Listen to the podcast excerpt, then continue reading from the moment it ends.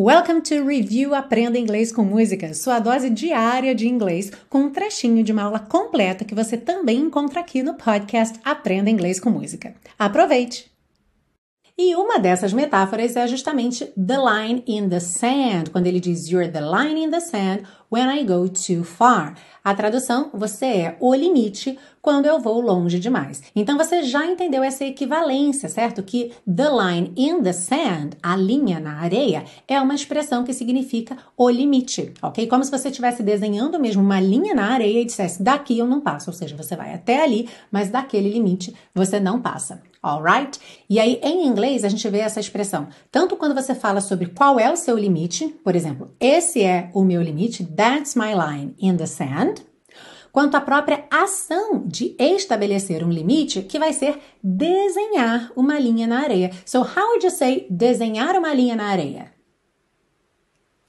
To draw a line in the sand, ok? To draw a line in the sand. Então, como é que ficaria a frase? Você precisa estabelecer um limite. You need to draw a line in the sand. You need to draw a line in the sand. E como você diria, já chega, esse é o meu limite. E esse já chega em inglês poderia ser algo como é isso, ou seja, that's it, right? That's it, that's my line in the sand. That's it, that's my line in the sand. Very good. You're a falling star. You're the getaway car. You're the line in the sand when I go too far.